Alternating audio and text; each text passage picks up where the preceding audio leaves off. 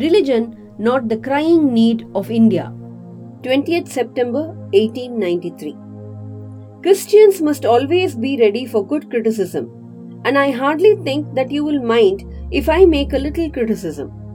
You Christians, who are so fond of sending out missionaries to save the soul of the heathen, why do you not try to save their bodies from starvation? In India, during the terrible famines, thousands died from hunger, yet you Christians did nothing. You erect churches all through India, but the crying evil in the East is not religion. They have religion enough, but it is bread that the suffering millions of burning India cry out for with parched throats.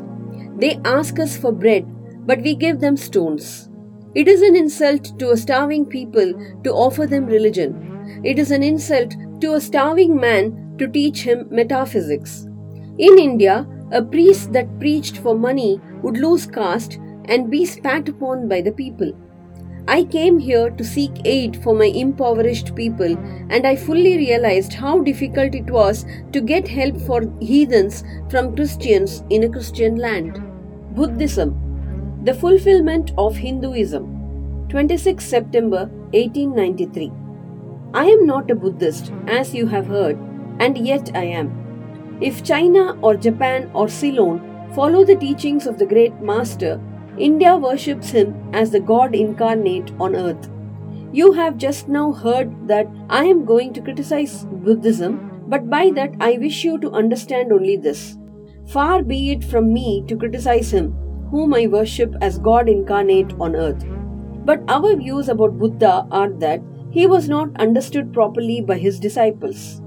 The relation between Hinduism, by Hinduism I mean the religion of the Vedas, and what is called Buddhism at the present day is nearly the same as between Judaism and Christianity. Jesus Christ was a Jew and Shakyamuni was a Hindu. The Jews rejected Jesus Christ, nay, crucified him, and the Hindus have accepted Shakyamuni as God and worship him. But the real difference that we Hindus want to show between modern Buddhism and what we should understand as the teachings of Lord Buddha lies principally in this. Shakyamuni came to preach nothing new. He also, like Jesus, came to fulfill and not to destroy. Only in the case of Jesus, it was the old people, the Jews, who did not understand him, while in the case of Buddha, it was his own followers who did not realize the import of his teachings. As the Jew did not understand the fulfillment of the Old Testament, so the Buddhist did not understand the fulfillment of the truths of the Hindu religion. Again, I repeat, Shakyamuni came not to destroy, but he was the fulfillment, the logical conclusion, the logical development of the religion of the Hindus. The religion of the Hindus is divided into two parts the ceremonial and the spiritual. The spiritual portion is specially studied by the monks. In that, there is no caste. A man from the highest caste and a man from the lowest may become a monk in India, and the two castes become equal. In religion, there is no caste. Caste is simply a social institution.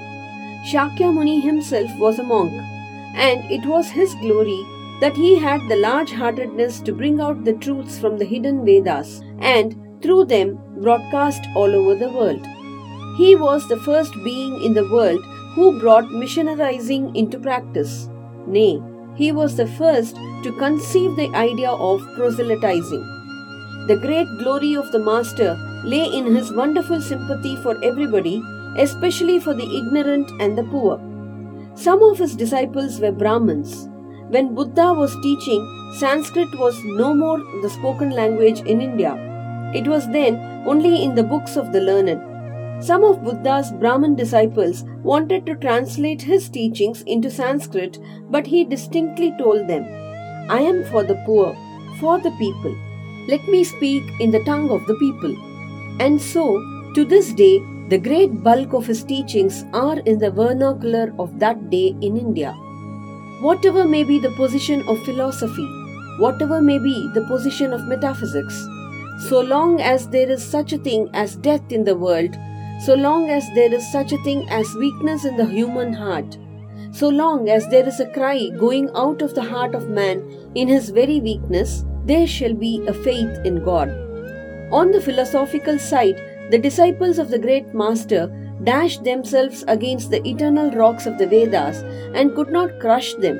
And on the other side, they took away from the nation that eternal God to which every man or woman clings so fondly. And the result was that Buddhism had to die a natural death in India. At the present day, there is not one who calls oneself a Buddhist in India, the land of its birth.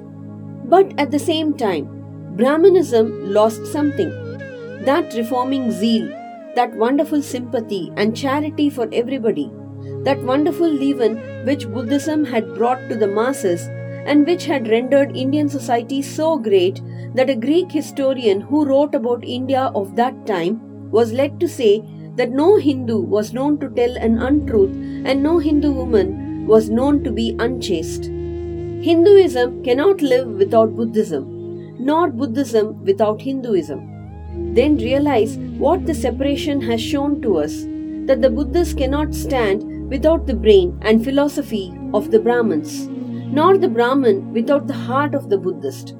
This separation between the Buddhists and the Brahmins is the cause of the downfall of India. That is why India is populated by 300 millions of beggars, and that is why India has been the slave of conquerors for the last thousand years.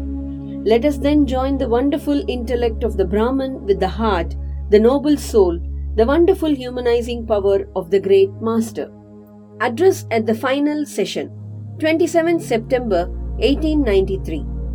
The world's parliament of religions has become an accomplished fact, and the merciful Father has helped those who labored to bring it into existence and crowned with success their most unselfish labor. Many thanks to those noble souls whose large hearts and love of truth first dreamed this wonderful dream and then realized it. My thanks to the shower of liberal sentiments that has overflowed this platform. My thanks to this enlightened audience for their uniform kindness to me and for their appreciation of every thought that tends to smooth the friction of religions. A few jarring notes were heard from time to time in this harmony. My special thanks to them for they have, by their striking contrast, made the general harmony the sweeter. Much has been said of the common ground of religious unity.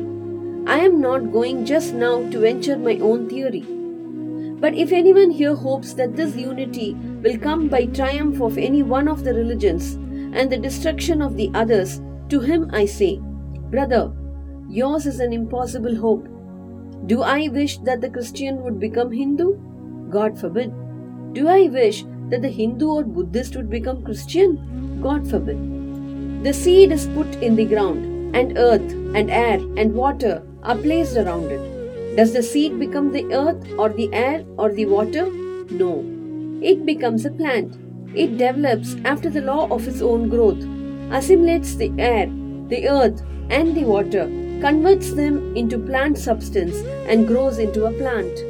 Similar is the case with religion. The Christian is not to become a Hindu or a Buddhist, nor a Hindu or a Buddhist to become a Christian. But each must assimilate the spirit of the others and yet preserve his individuality and grow according to his own law of growth. If the Parliament of Religions has shown anything to the world, it is this. It has proved to the world that holiness, purity, and charity are not the exclusive possessions of any church in the world, and that every system has produced men and women of the most exalted character. In the face of this evidence, if anybody dreams of the exclusive survival of his own religion and destruction of the others, I pity him from the bottom of my heart and point out to him that upon the banner of every religion will soon be written, in spite of resistance, help and not fight, assimilation and not destruction, harmony and peace and not dissension. And thus concludes Swamiji's magnificent array of speeches in the Parliament of Religions that captivated the hearts of the global audience. Now let us see what were the reactions and what they said of Swamiji and his speeches. Swami Vivekananda exercised a wonderful influence over his audience, said Dr. J. H. Barrows, chairman of General Committee of the Parliament of Religions, Chicago. By far, the most important and typical representative of Hinduism was Swami Vivekananda, who in fact was beyond question the most popular and influential man in the parliament, in the words of Mr. Mervyn Mary Snell. President of Scientific Section of the Parliament of Religions, Chicago. He is undoubtedly the greatest figure in the Parliament of Religions. After hearing him, we feel how foolish it is to send missionaries to this learned nation. Stated in the New York Herald. Vivekananda's address before the Parliament was broad as the heaven above us, embracing the best in all religions as the ultimate universal religion charity to all mankind, and good works for the love of God, not for fear of punishment or hope of reward. He is a great favorite of the Parliament. If he merely crosses the platform, he is applauded. At the Parliament of Religions, they used to keep Vivekananda until the end of the program to make people stay till the end of the session. The 4,000 fanning people in the Hall of Columbus would sit smiling and expectant, waiting for an hour or two to listen to Vivekananda for 15 minutes. The chairman knew the old rule of keeping the best until the last, mentioned in Boston Evening Transcript. Of the Swami's address before the Parliament of Religions, it may be said that when he began to speak, it was of the religious ideas of the Hindus, but when he ended, Hinduism had been created. For it was no experience of his own that rose to the lips of the Swami Vivekananda there. He did not even take advantage of the occasion to tell the story of his master. Instead of either of these, it was the religious consciousness of India that spoke through him, the message of his whole people, as determined by their whole past. Others stood beside the Swami Vivekananda on the same platform as he, as apostles of particular creeds and churches. But it was his glory that he came to preach a religion to which each of these was, in his own words, only a traveling, a coming up of different men and women through various conditions and circumstances to the same goal. Beautifully written by Sister Nivedita, Miss Margaret E. Noble, in her introduction to The Complete Works of Swami Vivekananda. Swami Vivekananda's participation and his magisterial and at the same time sweet and reasonable pronouncements at the International Congress of Religions at Chicago in 1893 form a very important event in the intellectual history of modern man. There, he proclaimed for the first time the necessity for a new and enlightened kind of religious understanding and toleration.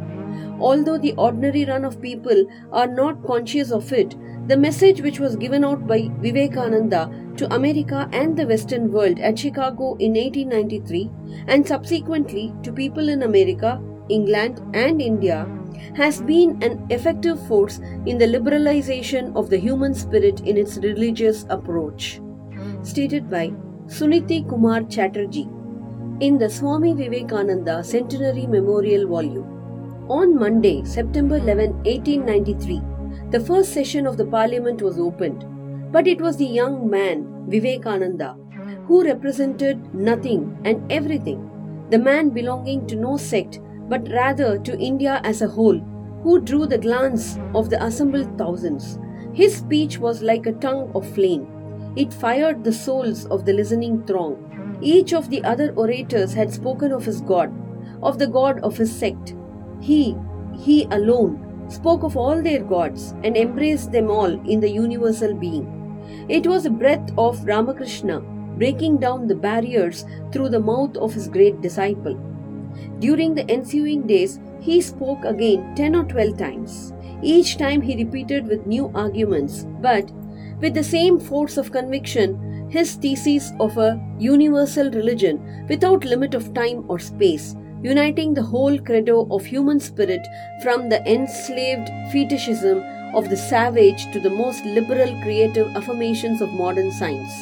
He harmonized them into a magnificent synthesis which helped all hopes to grow and flourish according to their own proper nature.